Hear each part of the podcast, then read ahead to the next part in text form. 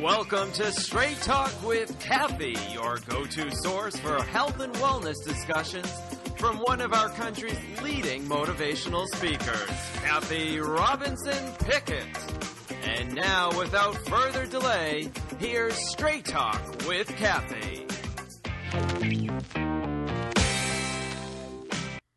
Hi, everybody. Welcome to this edition of Straight Talk with Cathy. I'm your host, Cathy Robinson Pickett, and I'm a woman with something to say.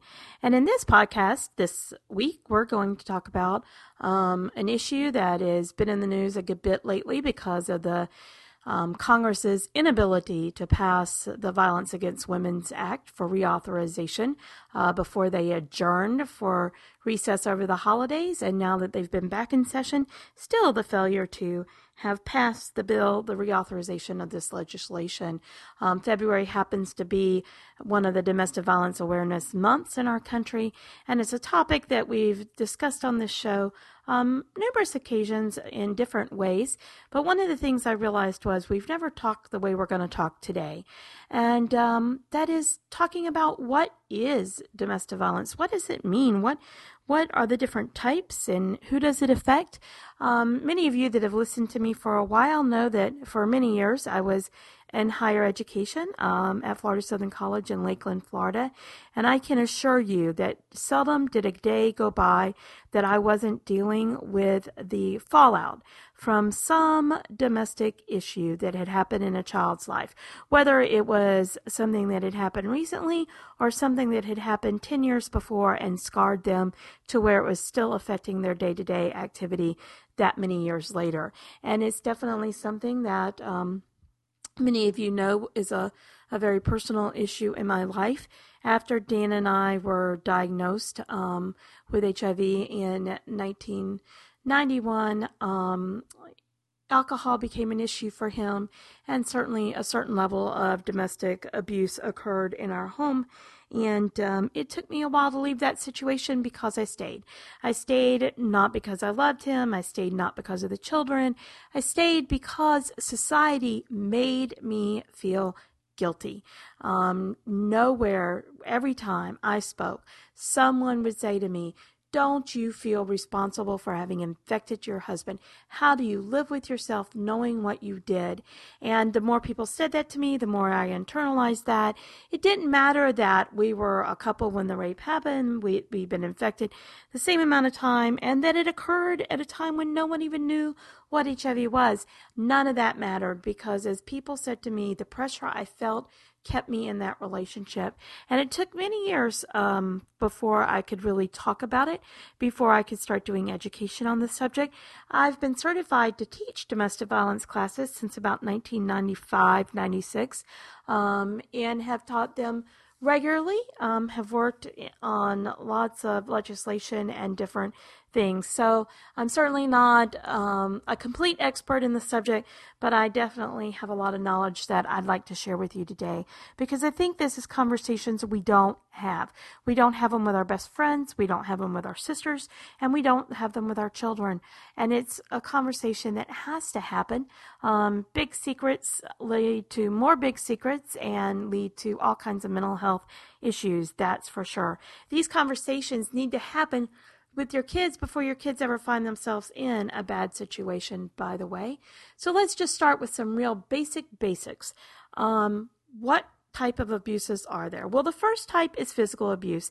And most of us feel like we know what physical abuse is. It's a black eye, it's bruises on someone's arms, bruises on their legs, and certainly that is a sign of physical abuse. But what you should know is perpetrators, whether we're talking a spousal relationship, a dating relationship, a child abuse relationship, an elder abuse relationship, a sibling abuse relationship, whatever type of situation we're talking about, perpetrators do not want to be caught. And so oftentimes they hurt people physically in places where no one can see it. Um, Dan would punch me in my kidneys. He would pull my hair and he would twist my ears. Um, all things left no sign for anyone outwardly to see, but certainly caused me great physical pain. What I have learned to recognize um, if you see bruises on faces, arms, legs that are from an abusive situation, uh, that's one of two kinds of perpetrators. Either it's a perpetrator who um, been perpetrating physical abuse for a long time and has never suffered any consequences, or it's a serial perpetrator who's gone from victim to victim to victim. This may be the first time that they've hurt this victim, but this person has done this many times in the past and has suffered no consequences at all. The worst case of physical abuse I've ever um, been party to helping someone out of the situation occurred many, many years ago before cell phones. Um, I was teaching a class at Holmes Regional Medical Center in Melbourne one day, and my pager was going off 911, 911.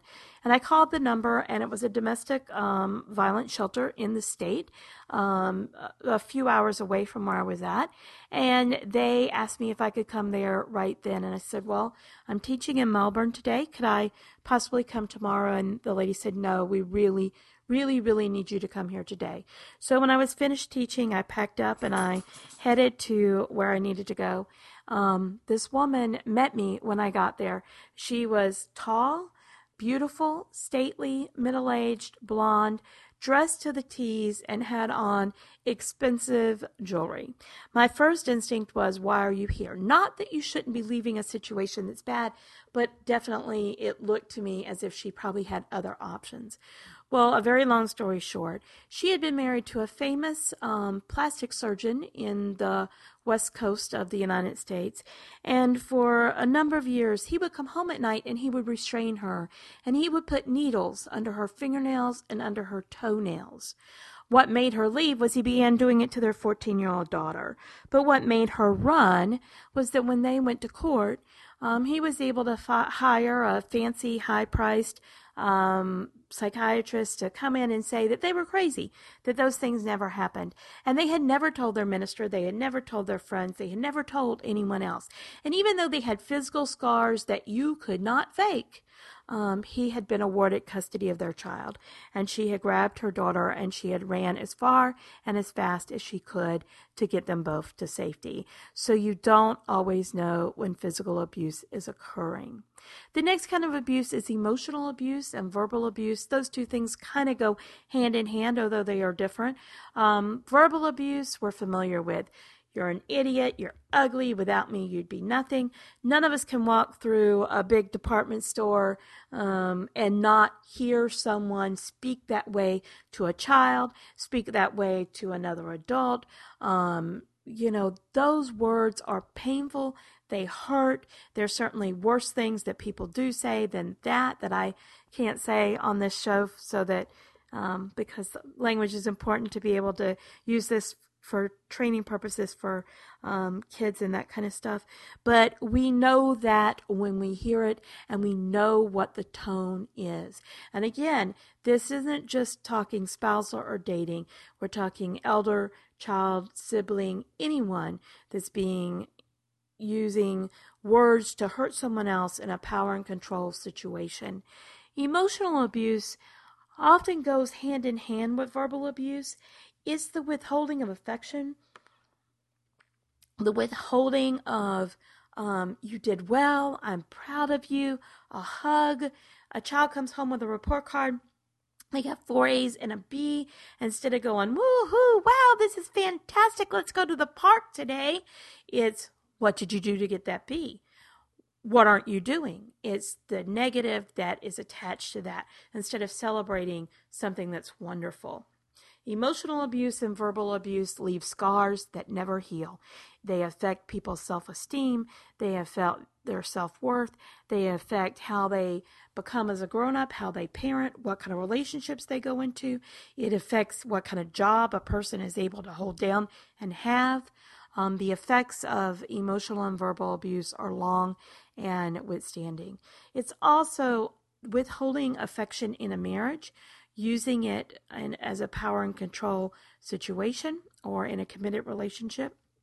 Again, keep in mind when we're talking committed relationship, gay, straight, married, or not living together in a committed relationship, um, the statistics pan out. It doesn't matter what the dynamics of the sexual orientation is um, or the piece of paper that makes it a legal marriage.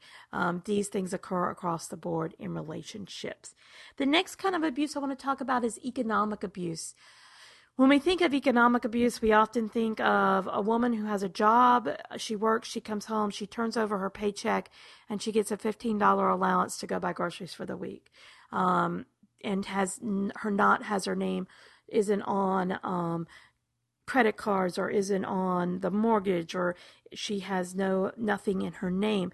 That is absolutely economic abuse. But economic abuse can have other levels to it. And one of the cases that i have to that will never ever ever leave my brain is that i had this student come into my office one day.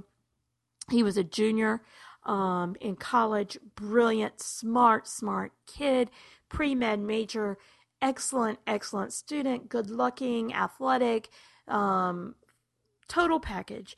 And he came into my office one day and he dropped down in my big comfy chair and he looked at me and he said, Cathy, I don't want to be a doctor. I don't want to be a doctor. And I said, Well, honey, what happened today? Because, you know, I figure had a bad grade, bad test, bad whatever. And he says, No, you don't understand. I know in my heart that this is not what I want to do. And I said, Well, what, you know, what do you want to do? And he said, Well, I really am interested in psychology and mental health. I'm like, Well, that is absolutely no big deal. We change your major and almost everything you've taken counts toward it and you're good to go. And he says, No, you don't understand, Cathy. I can't. If I change my major, my dad will cut me out of the family completely. And I said, Oh, honey, that your dad, what is he said? And, you know, parents say things that they don't really mean. They think they're pushing their kid, driving their kid, but really, you know, there can be some bad stuff attached to it. And he says, No, no, Cathy, you don't, you don't understand. I can't live this way. And, and I, I just don't know what to do. So I saw him every day for a few days and then had made arrangements that we were going to call his parents, both of his parents, and talk to them on the phone because I was convinced that, you know, he was just overreacting, um, being a little dramatic, being afraid, you know, whatever that is, that we can work up that pressure on ourselves, you know. And I knew that both of his parents were doctors, but, you know, let's have this conversation. So I was dialing his parents on the speakerphone, and I was like on the fourth number as I'm dialing, and he says, By the way, you do know my mom hasn't practiced medicine since my brother was born, and his brother's a couple years older than him. Well, no, I didn't know that information, and by then I'd hit the last number, and the phone was ringing, and so I was a little taken off guard, and the dad and mom get on the phone, and I'm having this conversation, and it became very clear very quickly that dad meant exactly that. If my son changes his major, don't come back home. Don't come home for the holidays. Don't, you're cut off financially, but more importantly, you're cut off. You're not my child anymore. And um, I was stunned. I really, truly was stunned. I didn't know exactly what to do. Um, a very long story short, because we have such a limited amount of time. The kid, I was very very concerned for this child's mental health. Could he hurt himself? You know, what could happen? So it took a lot of referrals, a lot of counseling, a lot of work. And he did change his major, but um, four years later, he's in graduate school and um, he has no contact with his family. His dad meant it. He was cutting him off, and he did. And um, that is economic abuse. That's all so many other abuses too. But you can't control your child's choices with the purse strings. Now, there's a difference if you have a child that's using crack or drinking and you're trying to, you know, get them into rehab and you cut off supplying their habit, you know, that's a different kind of story. But using income to um, control other people's life choices is not an okay situation. The next kind of abuse is sexual abuse. We're really familiar with what rape is today in our culture. We talk a lot about it. We've talked a lot about it on this show. Sexual abuse certainly is sexual assault, it's molestation, it's um, perpetrated against children so often in our country that I can't even um, wrap my brain around it oftentimes. We see in the news all the time perpetrators that are trusted um, family members, trusted little league coaches, scout leaders, teachers, you know, you name it. Today we're seeing it in our society. And the sexual abuse I want to mention to you today is a different kind of abuse. It's again a power and control issue that is exerted in relationships. Culturally, I can't tell you how many people believe a marriage license is a license to have sex with their spouse, their wife, um, whenever, however, wherever they want, and by what means they want. And what I want to tell you today is that um, you always have the right to say no to sex. No one can ask you or should ask you to do anything that hurts you, that makes you uncomfortable emotionally or physically. Nothing that you don't give your consent to. Even if you are in a committed relationship, no one has the right to demand sexual favors of you, whether you're a male or a female. No one has that right. And understand if they are, that there are folks out there that can help you and help you have those conversations and um, do something about that. The last kind of abuse that I want to talk about today, and we are just tipping the iceberg, and I promise there'll be more shows to follow this, continuing on this topic, but it's isolation. When we think of isolation, we think of someone who moves their family to North Dakota, puts them in a, you know, a cabin somewhere and cuts them off from society. That certainly does happen, and that is absolutely isolation. Um, it doesn't happen as much as it used to because of technology.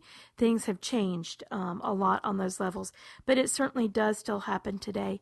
Unfortunately, most of the isolation that I've dealt with um, with students and, and women and um, friends together, families, is more of a self-imposed isolation. It's it's this. Let's let's make the female the perpetrator at this point. It's Christmas time, and every Christmas they go to the husband's mom's for Christmas brunch. And every year that they go, a cat fight ensues between the wife and the mother. And when they get there, she says, You know, I can't believe your mom gave our child a brown shirt. I can't believe your mom cooked turkey again. Can't she cook anything for the holiday besides turkey? Whatever it is. And this, this cat fight ensues. It soon becomes easier not to put, go to the family event, to make an excuse, to, to find a reason not to, rather than to put yourself into that situation where that argument's going to ensue. No one is restraining you, no one is telling you you can't go, but if you do go, you know, the drama is too much to bear for everyone.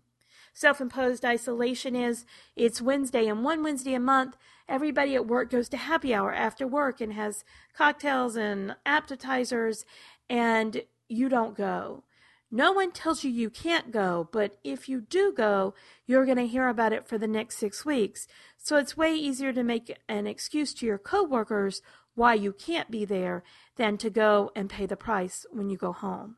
Self imposed isolation helps a lot with our teenagers, with our college age students. They start dating someone, they get cut off from their friends, and then one day they wake up and realize, oh my gosh, I'm alone. I'm alone and I'm in a bad situation, or I'm alone and he's just broken up with me and I don't even have any friends left. Self imposed isolation also happens when people are scrolling through your electronic devices and looking through your email or looking at your text or looking at what your call list is, and you begin to delete those things because if someone sees them, there's going to be a price to pay. No one ever tells you you can't call your mom and dad and talk to them, but if you do, and they find your partner finds out, then they're going to lecture you and lecture you and lecture you about that. So again, it becomes easier just to cut yourself off. There are so many more types of domestic issues, and we're out of time for this show, but we're going to continue to touch on those. We're going to continue to talk about them. I promise um, there are tons of resources out there. If you need to talk to someone, if you need help getting out of a situation, if you need resources to be able to talk to your kids, to your friends, please don't hesitate to contact me. You can reach me on Facebook at Straight Talk with Cathy. That's our fan page. We have lots of information there. If you go into our notes, you'll find resources of places and how to make contacts, um, bullying resources, all kinds of other stuff that exists there please check it out. If you need to email me, you can email me at straighttalkwithcathy at gmail.com. No one sees that email but me. You can follow us on Twitter at Straight Talk Pod. Please get the information you need. Please have these conversations. And until next time, please be the boss of your brain.